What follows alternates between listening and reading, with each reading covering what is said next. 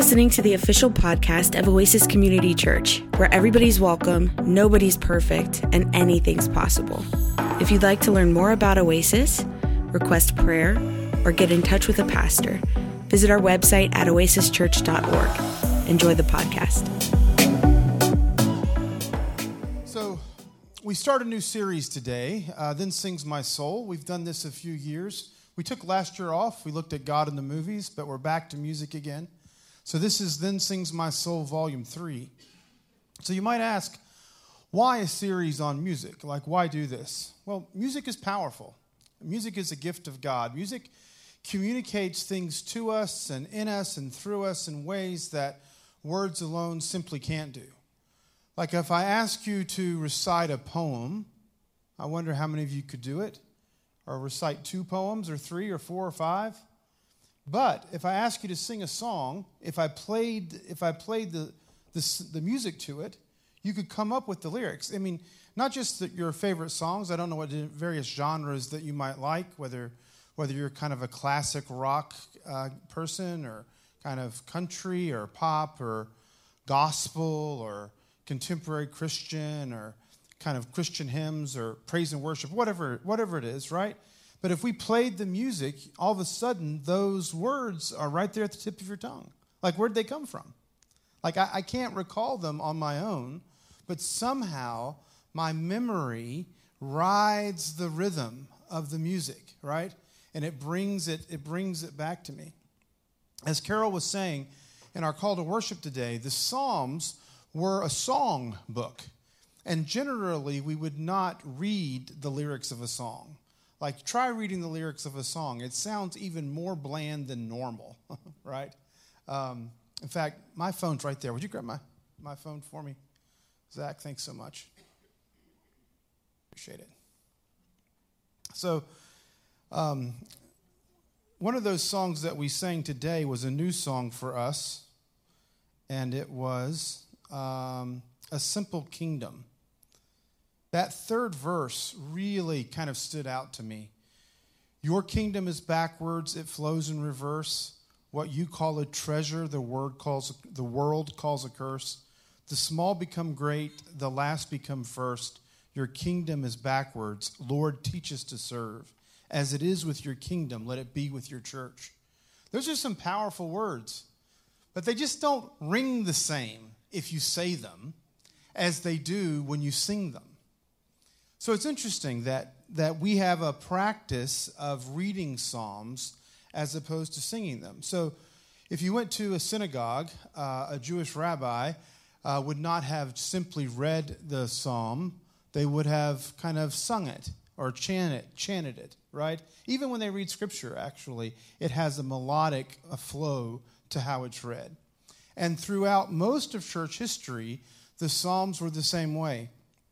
So much so that once we switched over to the practice of reading the Psalms as opposed to singing them, we started to read parts of the instructions about how to sing as though they were parts of the psalm.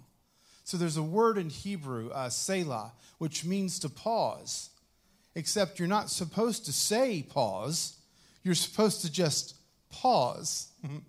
I don't know if anybody remembers the, uh, the old uh, movie Annie um, with the, the uh, when the orphan has little red curly hair and Daddy Warbucks, you know, is the bald guy. He's trying to in that film.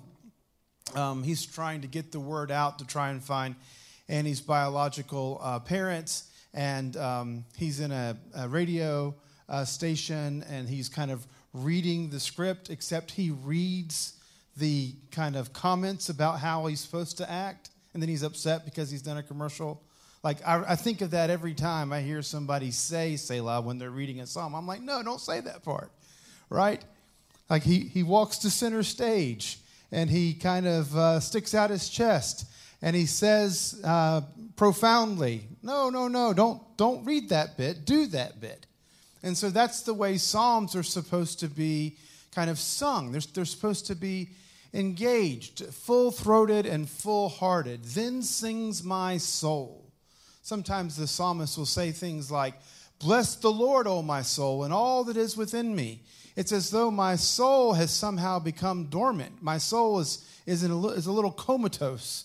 Like my soul needs some encouragement. So I have to say, Come on, soul. Like, let's get in line. Let's, let's step it up. Let's, let's give this a shot. You know, wake up. Don't, don't, don't let this uh, life kind of get by you, which can so easily happen. So, this passage of scripture is a famous one. It's Elijah's trip to Mount Horeb, right? And so he has just come from the desert of Judea where he had fled from Jezebel, which is interesting because he flees from Jezebel right on the heels of his encounter with the prophets of Baal on Mount Carmel. So we know that story. There's, they're on the prophets of Baal. It's like they're having some kind of uh, contest about who God, whose God is the most powerful. They have two altars, and, and the, the prophets of Baal build an altar, and they try and get it to, to light and to show that Baal is the powerful God. And Elijah is a real uh, trash talker, right? He's like, he's like he's a 15 year old, you know, playing basketball it's like, hey, what's wrong with your God? Your God must be sleepy. Maybe your God went to the bathroom. That's actually in there, it's in the text, right? Like, you know, where is your God? And so then, in response, Elijah kind of douses his altar with water, drenches it, you know, digs a ditch, pours water in that, and then prays, and fire comes from heaven and it kind of consumes the, the water and the sacrifice and the altar itself. And growing up, that was a story that we always read. We always kind of stopped reading there and we kind of celebrated, you know, Elijah's victory, all right? God won, false God zero. But if we think about it, that's not really a story of success as much as it is a story of kind of failure. Because it's right on the heels of that that Elijah's like, oh no, I shouldn't have done this. The queen is going to kill me. I got to get out of Dodge. Well, really? Do you really have to leave? Because did you not just see what happened? I mean, fire came from heaven, right? Some kind of lightning strike just consumed this whole place. And you think you have to run, but he does, right? So he runs and he hides. And then God provides for him again in, in the wilderness, and then he, he's told to go to Mount Horeb, which is interesting because this is the same place in Sinai that Moses would receive the, the Ten Commandments, right? And even there, the story is a different story, right? So, the, as, as the text told us, Ashley read it for us, that there was, there was an earthquake, right? The ground shakes, but it says that God is not in the earthquake. And there was a fire, and it says God was not in the fire. And there was a wind, and it says God was not in the wind. And then, as that translation said, there was the sound of sheer silence. I love that phraseology. The sound of sheer silence. What is the sound of silence? Does silence have a sound? I think it does. I think silence can be really quite beautiful. If you live a very hectic, very loud life, try a little bit of silence. It's like a gift from God, if you can ever find it, right? Wherever it is. Like silence, uh, Sting says that um, silence is what music is about. Like the purpose of music is to frame the silence, to put a frame around it, so that the pause or the rest I guess it's called in music theory, that time when there isn't any music or there, there isn't any sound is this kind of beautiful space. One spiritual writer actually referred to silence as God's first language. You know, silence is that language of the heart. Silence, you know, when we experience silence with someone we don't know, it's often uncomfortable or it's awkward, and we feel like we need to fill the silence. But once we really know someone, once we're close to them, silence is no longer awkward, right? You can kind of be together, kind of at long stretches, without the need to kind of fill it with just, well, filler, right? And the same goes with God. We don't necessarily have to use all of these words over and over, but rather silence can be this experience of deep uh, presence, uh, deep um, communion uh, with the other, and particularly with God. So, what's interesting about all these things, from, from the battle of the gods on Mount Carmel to the deliverance in the wilderness to now um, in Mount Sinai or Mount Horeb uh, in the Sinai, he's experiencing all these things. But what's interesting is all of those stories kind of beginning to end. If you took Elijah out of it, the story basically happens exactly the same way. Like nothing significantly changes. It's almost as though, as a change agent, he's, he's useless, even though the story, I guess, is about him. This is, uh, this is similar to uh, Indiana Jones and the Raiders of the Lost Ark. Do you know that film? I know this is supposed to be about songs, not about films, but stay with me just for a second. But in the Raiders of the Lost Ark, Indiana Jones is this great archaeologist, this professor who's supposed to go and find the Ark of the Covenant, right, uh, that's been lost and to kind of protect it so the Nazis don't get it. And he's supposed to be the hero who saves the day. So he goes through all of these events, except that uh, despite everything he does and how smart he is and how athletic he is and, and how you know fate seems to be on his side, at the end of the film, the Nazis still get it. And God has to take care of everything. So if you actually take Indiana Jones out of Indiana Jones and uh, the Raiders of the Lost Ark, uh, the outcome turns out to be exactly the same. Which makes me wonder, like even in our own stories, like we seem to think though that we're the center of all these things. And when we think that, we can get the wrong impression that somehow we are suffering in a way that others don't. That somehow our situation is so unique and no one's ever been through it quite like us. And we can kind of um, devolve into a bit of a, of a pity party. And it's, it's really quite unhealthy psychologically and spiritually. You see, God is at work and God can get things done.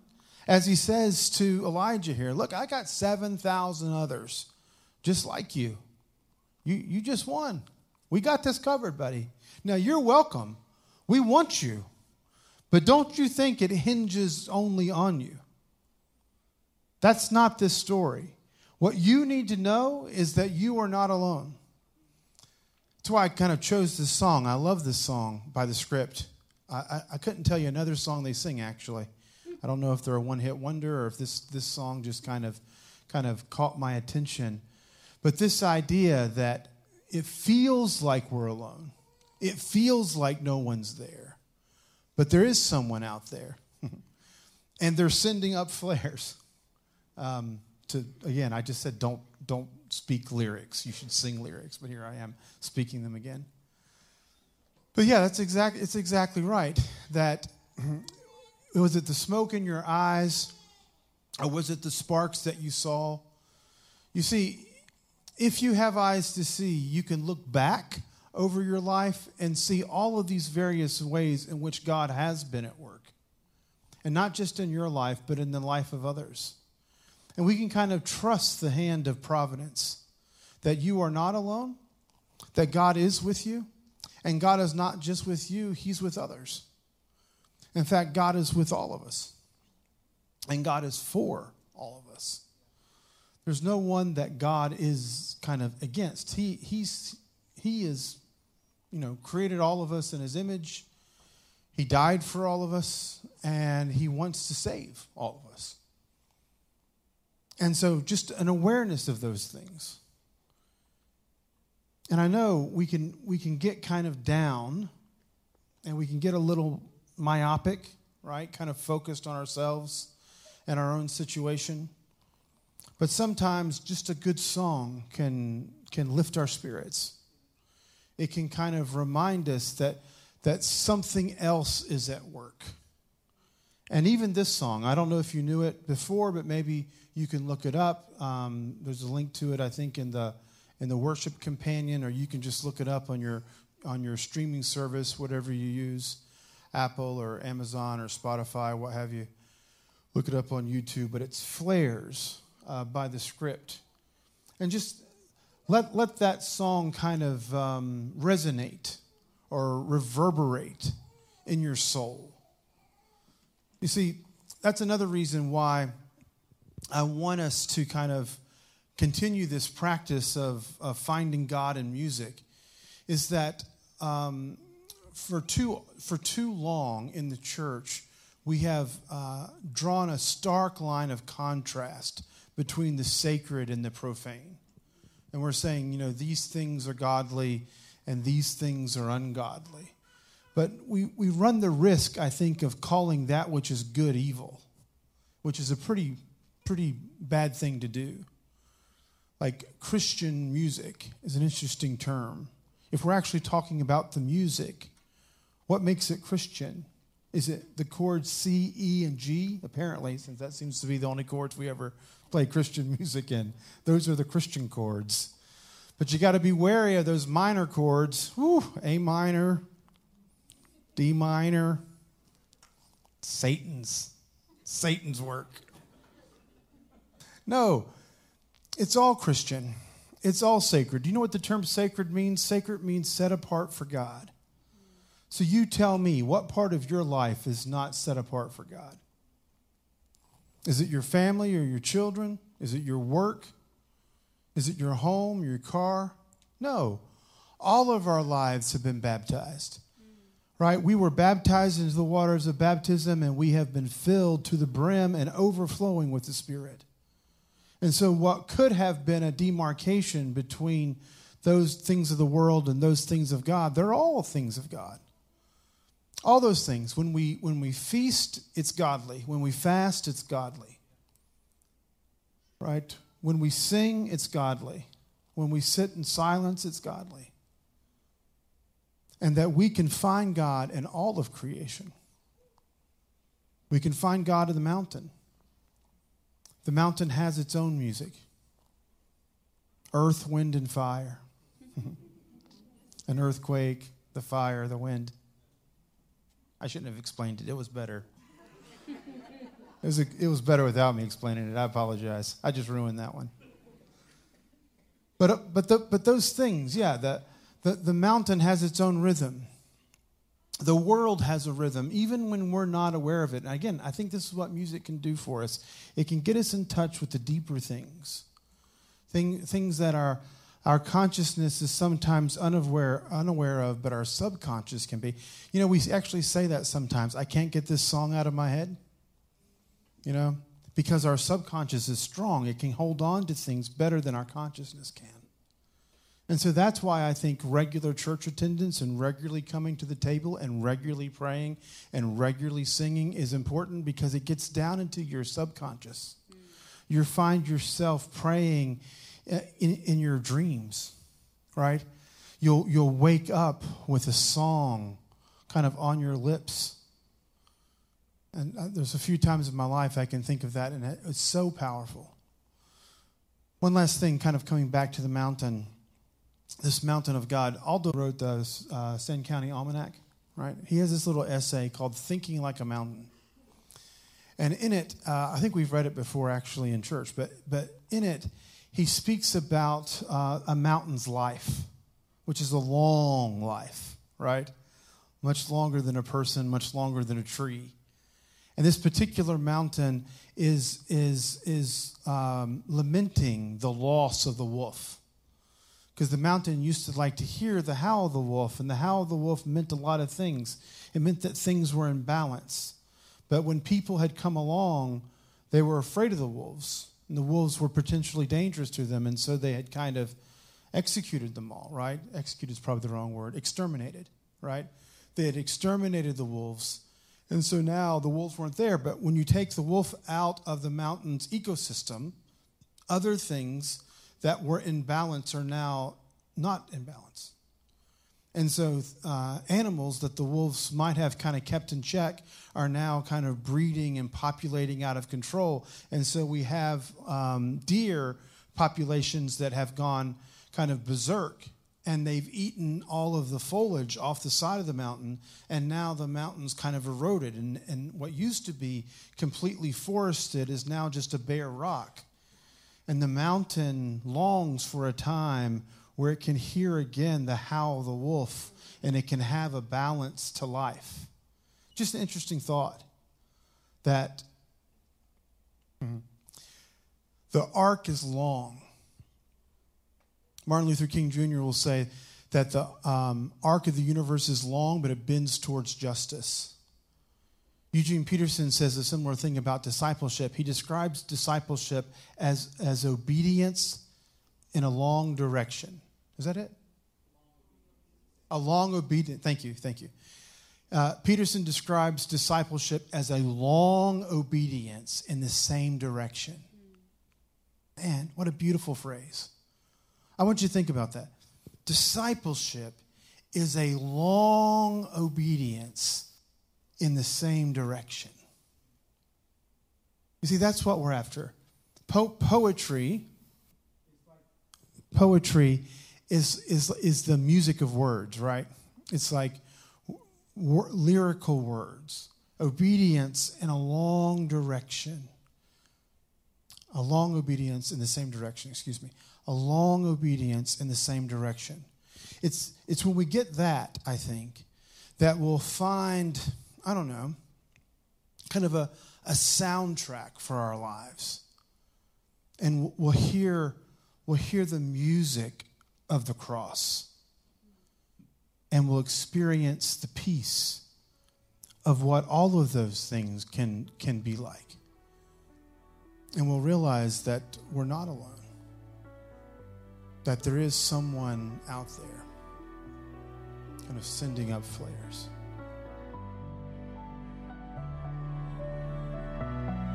We hope you were blessed by today's podcast. If you liked what you heard and want to support us, you can do so by subscribing wherever you listen to your podcasts. You can leave us a review on iTunes, and if you want to contribute to Oasis financially, you can go to oasischurch.org. May the Lord bless you and keep you, and may God's face shine upon you and give you peace. Amen.